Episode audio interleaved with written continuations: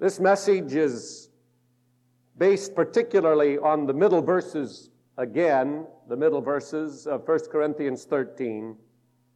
Love suffers long and is kind, it does not envy, does not parade itself, is not puffed up, does not behave rudely, does not seek its own.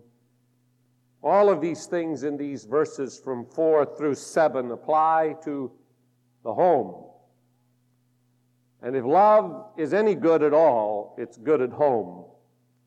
That's where it ought to start. Johnny had been attending Sunday school for three Sundays when he was asked by his teacher, Johnny, would you like to go to heaven someday? Johnny, being fairly new, said, I'm not sure. I don't know what heaven is like. The teacher thought that she should come up with something quick, so she explained, Johnny, heaven is kind of like home.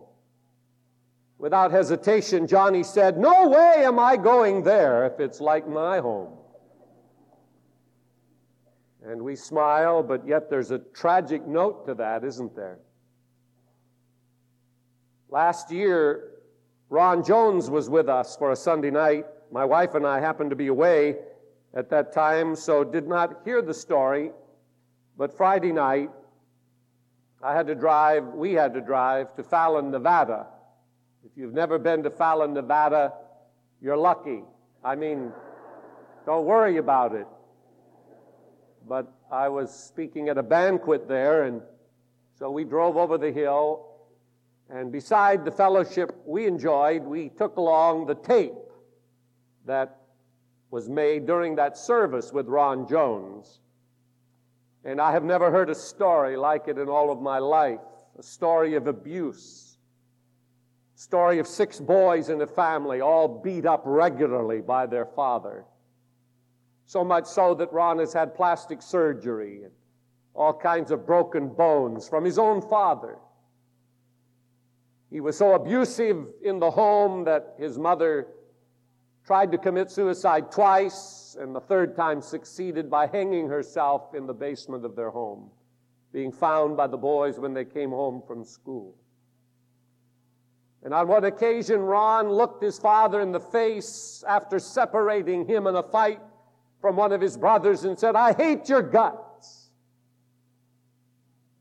After God dealt with his life, he went back to his father and asked his forgiveness. But as I understand it, his father has rather alienated Ron totally from his family and from his love, even to this day. For me, as a father who would die for his family, it is very hard to understand.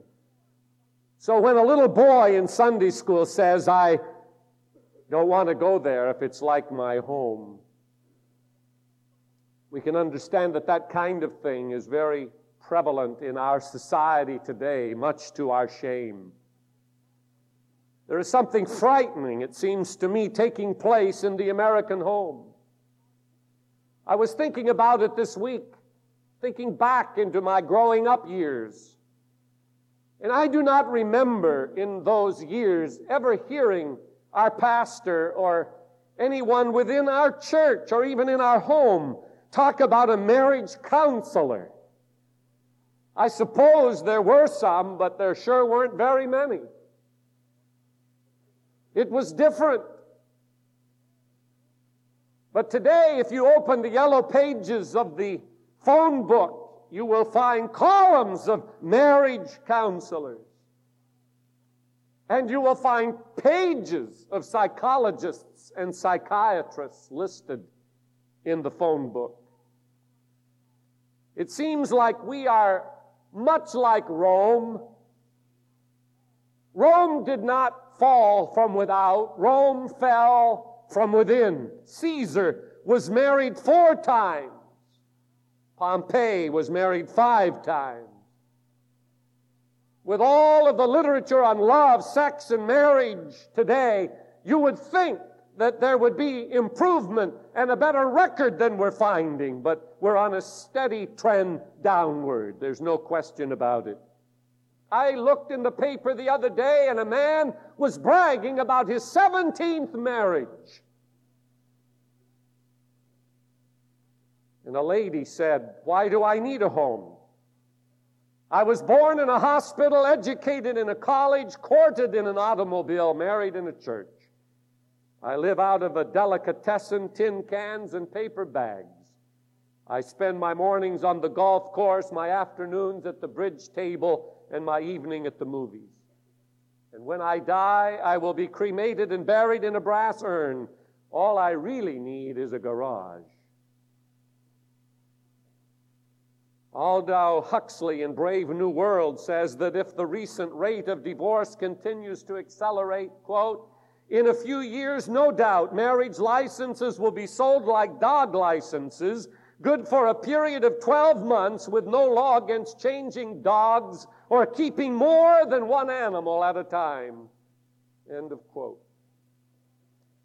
Now, that may be all right for a spaniel, but not for men and women created in the image of God. Love is kind. And we are not seeing it, we are not experiencing it as God intended in the beginning. Now, I'm going to break precedence today. I only have one major point this morning. Under that, I have two subpoints, and under the second subpoint, I have three sub subpoints. The main point is Christ in the home is the ideal. The first subpoint is till death do us part, is what we said at the altar. We have that in every marriage ceremony in this church, till death do us part. And to me, that is the secret of happiness in a home. To have that kind of commitment, to have that kind of confidence in the relationship with the one that is to be the next closest to us apart from Jesus Christ. Till death do us part. In one of my ceremonies, I say, You must never forget nor deny the vision you once saw you must resolve that it be not blotted out nor blurred by the common experiences of life. Faults may appear which were once hidden in a golden mist. Still be unmoved in your devotion. Still remain confident and hopeful.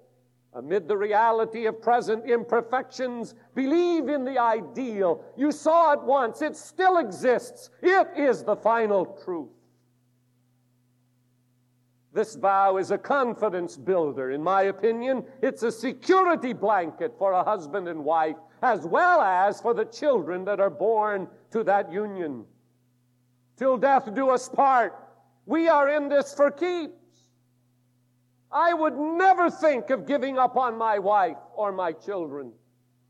That thought has never occurred to me one time in all of my life as we move toward our 36th wedding anniversary, I can stand here and say, Love never fails.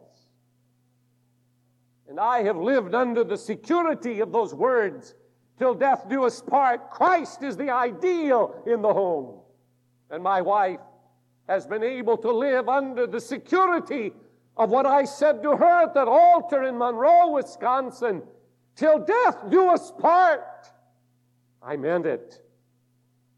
And we remain committed to that today, and our children know that. And it is no wonder that they are experiencing tranquil relationships, happy, peaceful, joy filled homes, because they too now live under that same blanket, under that same evidence of commitment. Christ, the ideal. Then, secondly, every home has some problems.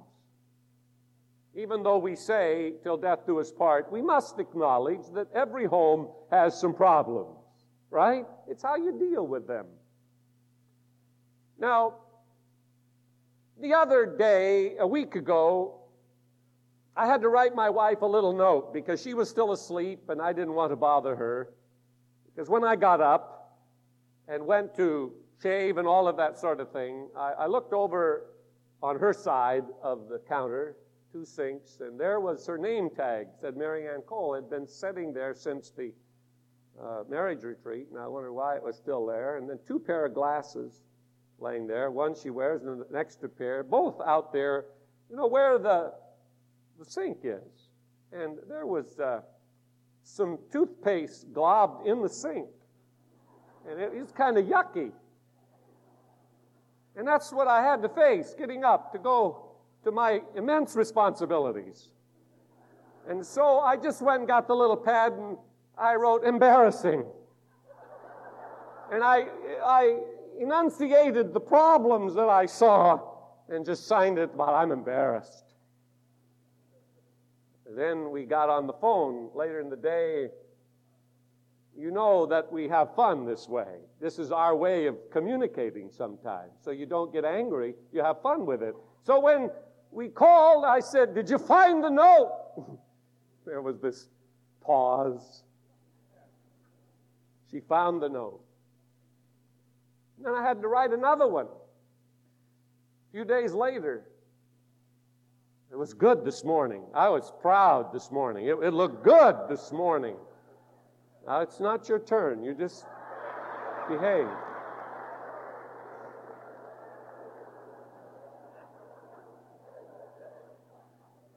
There are problems in every home. You say, is that the greatest problem you have? Just about.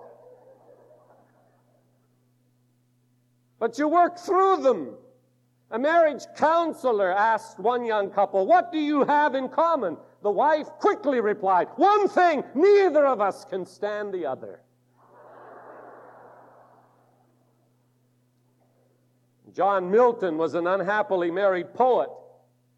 One day, he heard his wife referred to by a friend as a rose. He said of that comment, I am no judge of flowers, but it may be true, for I feel the thorns daily. Every home has some problems. So, how do you work through the problems? Pick up the book. Pick up the Bible, not any old book, the book. Find the answers in the book. It's simple. Ephesians 5 and 6 would really be enough. Three times in Ephesians 5, Paul said, Husbands, love your wives. That's sub sub point one. See how fast we're moving? Husbands, love your wives. Don't take your companion for granted. Protect against marriage deterioration. Ladies, poke your husband, make sure he's awake. He needs to listen. We are to secure our companion with our affection. Husbands, love your wives. It is not an option. There are not five multiple choice. It is one command. Husbands, love your wives. And I want you men to hear this comment. If you have children at home, the most important thing a father can do for his children is to love their mother. To give them the security of seeing you as the head of that family, wrapping yourself around that woman that brought them into the world. Children are unsettled by dissension in the home. It throws them for a loop. It puts them into chaos emotionally and even spiritually. Your wife is a person, sir. Your children are people. They are created in the image of God. And the answer begins with obeying the command Husbands, love your wives. And then it continues by disciplining with love within the family setting. As children get older, they still need love. They just need more of it as they grow older. It seems a lot of folk think in the other vein that the older they get, the less you will have to love them. No, it's the opposite. The more you will have to love them. Teenage years are difficult years sometimes, not only for the teenager, but for the parents. But there's one thing that can make them far more tranquil than anything else, and that is love. Pour love into them. Jesus taught us about it in the prodigal son story when the father looked down the road to welcome the vagabond home. Love. The older they get, the more love they need. The big decisions of their lives are in front of them, and they need to be loved through those decisions. God has put the parents in the position to do that. The first verse of chapter 14 of 1 Corinthians says, Pursue love. One translation says, Let love be your greatest aim. Gentlemen, macho, capital Christian center men, those of you build big buildings, run huge machinery, you teach school, you run banks, you build houses. You work in the state offices. You macho, capable men. Your greatest calling is to love. So why are you running? Why do you find it difficult to say those words, I love you, when the one command God has given you is to love and to discipline with love. Now, ladies, let me move to number two if you have felt very comfortable through that point. It says in Ephesians 5:22, "Wives, submit yourselves unto your own husbands as unto the Lord." Seems in our time that has been fought as much as anything I've ever seen. One translation says, Learn to adapt yourselves to your husbands as you submit yourselves to the Lord, for the husband is the head of the wife in the same way that Christ is the head of the church. Phillips' translation says, The willing subjection of the church to Christ should be reproduced in the submission of wives to their husbands. But remember, this means that the husband must give his wife the same sort of love that Christ gave to the church when he sacrificed himself for her. And women come back to me with that. They're supposed to be submitted to the Lord, and that's the problem. He's not submitted to the Lord, therefore I don't have to submit to him. You will never find divorce in those words. You will never find separation in those words. You need to pray for him. You need to work with him. You need to encourage him instead of nag him. Watch the nagging. Every 27th day of the month, I get around to Proverbs 27, verse 15, which reads, A continual dripping on a rainy day and a contentious woman are alike. Now, I thought that is a strong statement, so I pulled down my my volume above the typewriter with four translations of all the verses in the Bible. I wanted to see what others said about it. And you know, in every column it said the same thing. A continual dripping on a rainy day and a contentious woman are alike. There is no other translation to that verse. That's the way it comes out in Greek. That's the way it comes out in Hebrew, comes out in Latin that way, comes out in English that way. A dripping woman erodes the stone and eventually will split it. Dr. John Schindler says that most cases of emotionally induced illness are the result of a monotonous drip.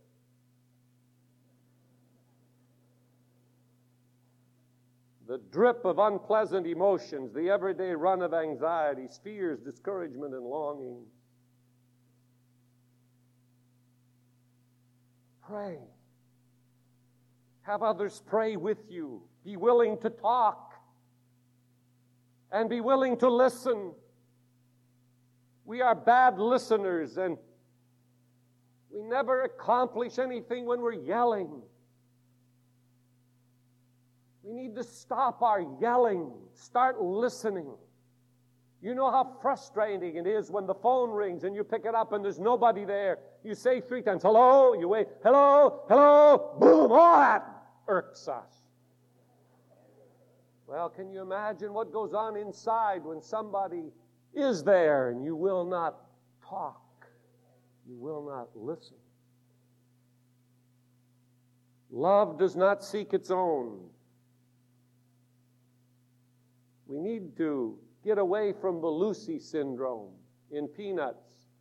She made a pronouncement to Charlie Brown. She was going to have a new ambition, and it was to be a baseball umpire. So when Charlie Brown asked her why, with her head high, she said, Because I'm always right. Now, that may work in umpiring, but it's terrible in marriage. And so there comes this adapting of ourselves to our mate. Remembering love does not seek its own, listening, talking, letting Christ's love flow through us, being sweet in spite of what others may be doing. That is what is involved in the second solution to the problems that we face at home. And the third is in two words children obey. That's in the sixth chapter of Ephesians. But the question that I want to ask this morning here at Capital Christian Center is why should they obey? This point is not so much addressed to the children as it is to the adults in the audience today. What would make them want to obey? I'll tell you what it is, in my opinion. It is a solid, unchanging standard. That is what makes children want to obey. And the reason we have these problems today in children running wild in our streets is because they have not seen a solid, unchanging standard in the adults. I lay the blame on the doorstep of the adult. The older generation has lost its halo in the eyes of youth. The Ten Commandments are not practiced by mom and dad. If your children tell you that religion is for the birds, then you need to ask yourself a very pointed question What in me makes my child to say religion is for the birds? You see, we say, boy, the church has failed. Society has failed. Look at my child. Oh, let's wake up. The problem is right at your fingertips. It is the adults that they watch. The hypocritical actions, the words, the untruths, the bickering, the fighting, the degradation that they see causes them to say, religion is for the birds. What they need to see is a solid, unchanging standard. Three things. Example. Number two, example. Number three, example. Put them in any order you want. Example. I read about some bored, frustrated rich kids in another state who caused $400,000 worth of damage in a neighborhood. They drove their sports cars over the lawns uprooting shrubs, breaking windows, smearing walls with paint, smashing lights and plaster with sledgehammers, and hacking paneling with their hatchets. That's in modern educated America. And was it the poverty segment? No, it was the rich kids. What's their problem? They're frustrated. They're bored. They've been handed everything this world can give them except example. Parents are running to every party they can find, sipping on every bottle they can buy, and leaving it in the cupboard for their kids to take on their merry rides. And then they wonder why they're called by the police to come to the station. Example, example, example. Another phenomenon of our time, in case you didn't know it, is shoplifting by teenagers. And it's not from the ghetto, it's from the middle class suburbia. And most of them are girls. A girl walked out of a department store 15 pounds heavier than when she went in because she had underneath her clothes 12 bikini bathing suits, one on top of the other.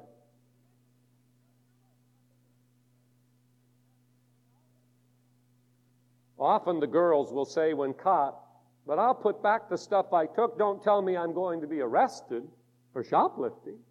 Well, I wonder where in the world they think they live. You can just walk in and take anything you want and not be arrested for it. Now, where do you lay the blame for that? It's got to be in the lap of the parents, permissive parents who look the other way. One girl, fatally injured in a car accident, said to her mother as she died, Mother, you taught me everything I needed to know to get by in college. You taught me how to light my cigarette, how to hold my cocktail glass, and how to have intercourse safely. But, Mother, you never taught me how to die. You better teach me quickly, Mother, because I'm dying. And she died. A solid, unchanging foundation. The new morality of our time is close to becoming the standard for our civilization, and it scares me half to death. If we're not there already, the new morality, it's a standard so far removed from what I was taught growing up, it's frightening. It will send cold chills up your spine. To think that a girl could be a virgin when she comes to the altar is almost a thing laughed at today. The new morality is nothing but the old immorality, just dressed up in an affluent society. But I'm here to tell you it will never work. It will go down the drain, and our civilization will end up just like Rome's unless we repent and get back to the basics. And it's got to start right here where people will listen to the Holy Spirit. Have you ever looked at a bridge? Well, you say many times. Have you ever paid attention to how a bridge is built? On every bridge that I have ever been on, there are guardrails on both sides. Now, why does an architect plan it and why does a builder build it with guardrails?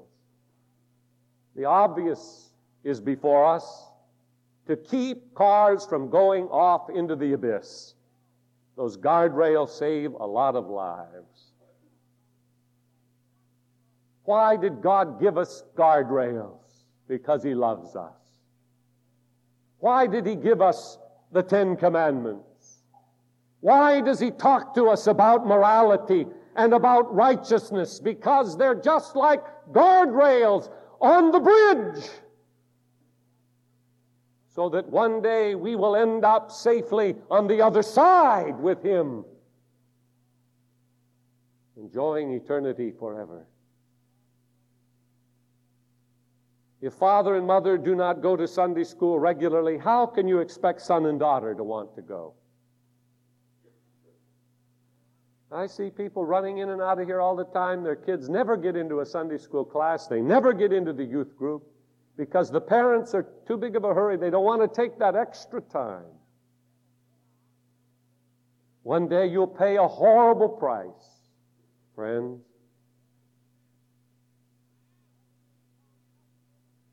If they do not receive spirit filled instruction from their parents, how will they ever stand the tide of wickedness in our public schools?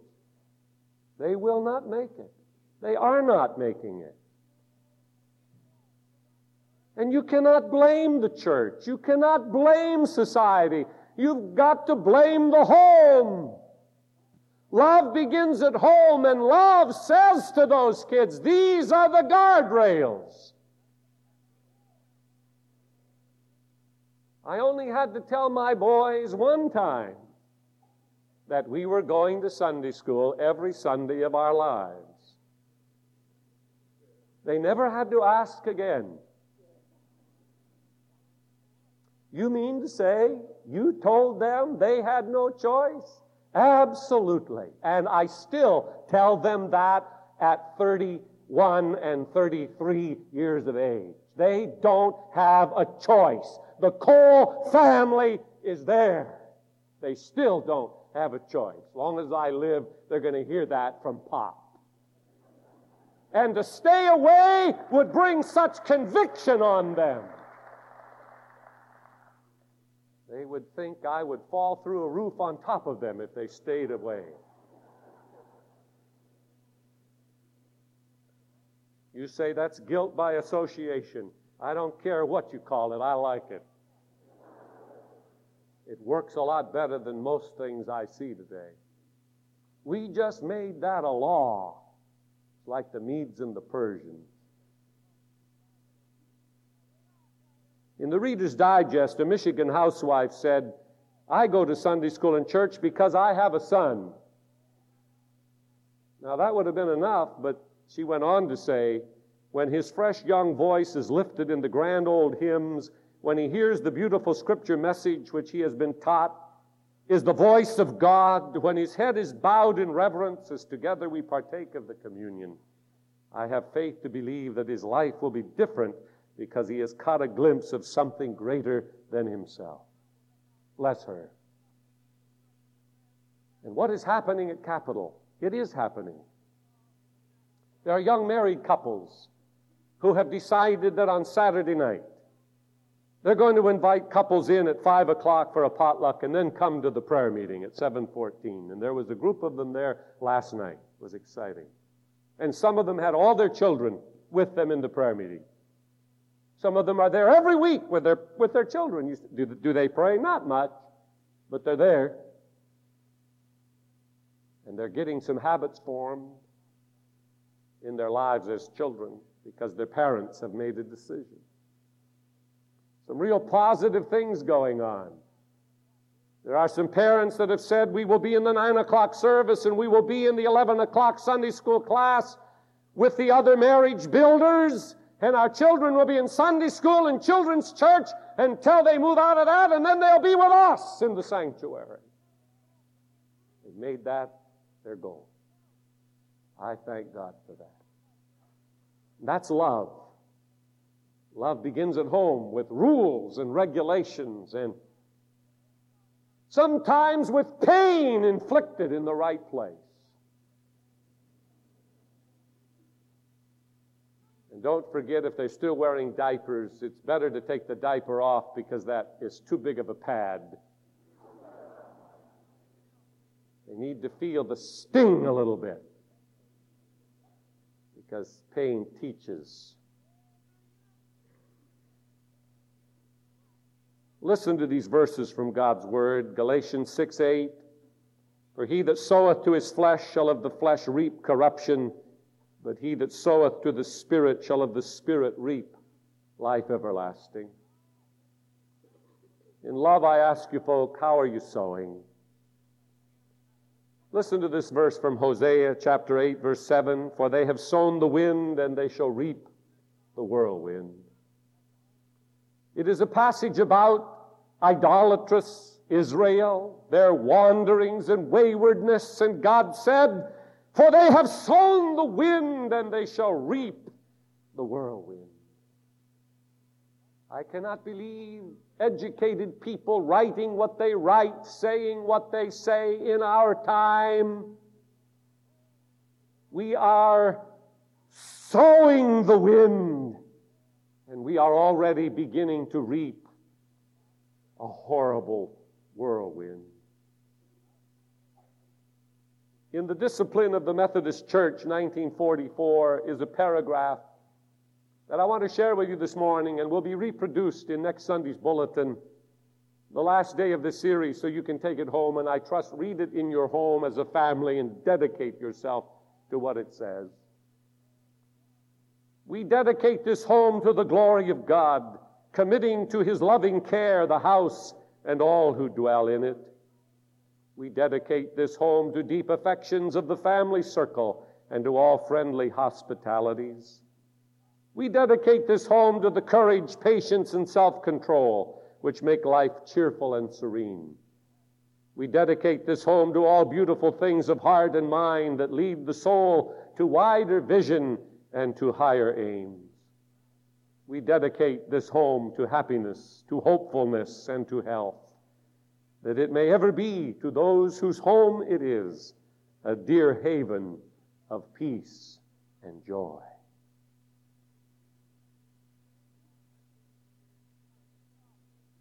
That, my friends, is what 1 Corinthians 13 is really all about. It is, in some cases, shutting off the television set and stop bringing in those videos by the dozens. It's talking together, it's praying together, it's listening to each other, it's establishing some guardrails at the side of the bridge before it's too late. It's dedicating the home to love, to peace, and serenity. So that when the garage door goes down, you know that in that environment, you're not going to get the screaming world in your ears. You're not going to get the adulterous population shouting at you, This is the way. You're going to hear God in the quiet of that home. And He will be there bringing you together in peace and love and giving you the wherewithal to live in a world that has gone bananas and has lost its way. God said through Christ, I love you. His suffering, His death, His resurrection speak of that with power and eloquence. And then at the end of the chapter, he says, Now abideth faith, hope, and love. The greatest of these is love. Closing, I would like you to look at 1 Corinthians 13 with me. It occurred to me that you could take out the word love in this chapter and insert another word and not change it one bit. It would still come out exactly the same, so that we would read Though I speak with the tongues of men and of angels, but have not Christ, I have become a sounding brass. If I give my body to be burned, but have not Christ, it profits me nothing. Christ suffers long and is kind. Christ does not envy. Christ does not parade itself. Christ is not puffed up. Christ does not behave rudely. Christ does not seek his own. Christ does not provoke. Christ thinks no evil. Christ does not rejoice in iniquity. Christ rejoices in the truth. Christ bears all things. He believes all things, hopes all things, endures all things. Christ never fails. And now abideth faith, hope, and Christ. But the greatest of these is Christ. What does this mean? It means, my friend, get Christ into your heart. And your home will be a place of love. Get Christ in your heart. And your church will be a place of love. Get Christ in your heart. And you can face Monday morning at the job. Get Christ in your heart. And you're able to put 1 Corinthians 13 to practice every day of your life. Jesus Christ. God's great gift. Sermon over. Now, what do we do about it? Just go out and say, well, that was another sermon. Boy, he got kind of hard today, didn't he? Or do we say, God talked to us today? It is His Word. We do need to make some adjustments. We do need to receive Christ into our hearts. We do need to make some changes. I pray it will be the latter. The Holy Spirit will burn this into you because I want your happiness. God wants your happiness. I love you enough to stand here and tell you the truth in spite of the tides that are sweeping in upon the beach. And I tell you the truth love never fails. Would you bow in prayer with me, please? God our Father, we stand in the midst of time going on toward eternity, dealing with the flesh, dealing with modern thought. But we want to deal with it today with the Word of God in our hand and in our heart. Come and speak to this fellowship today, Lord, about family and home. Speak to husbands about loving their wives, and wives submitting themselves to their husbands as unto the Lord, and children obeying because they see the example in their parents, and it makes it easy to obey when you have a solid foundation in front of you. Speak to us, deal with us. May we not play games, Lord, and say, we'll get by. Somehow we'll get by. May the truth be burned into us that there is no escape from folly, from disobedience, from sowing to the wind. There is no escape. The whirlwind will come. We must sow to righteousness if we're to reap righteousness. So as we're bowed in prayer, O God, let people know you love them, that you're not going to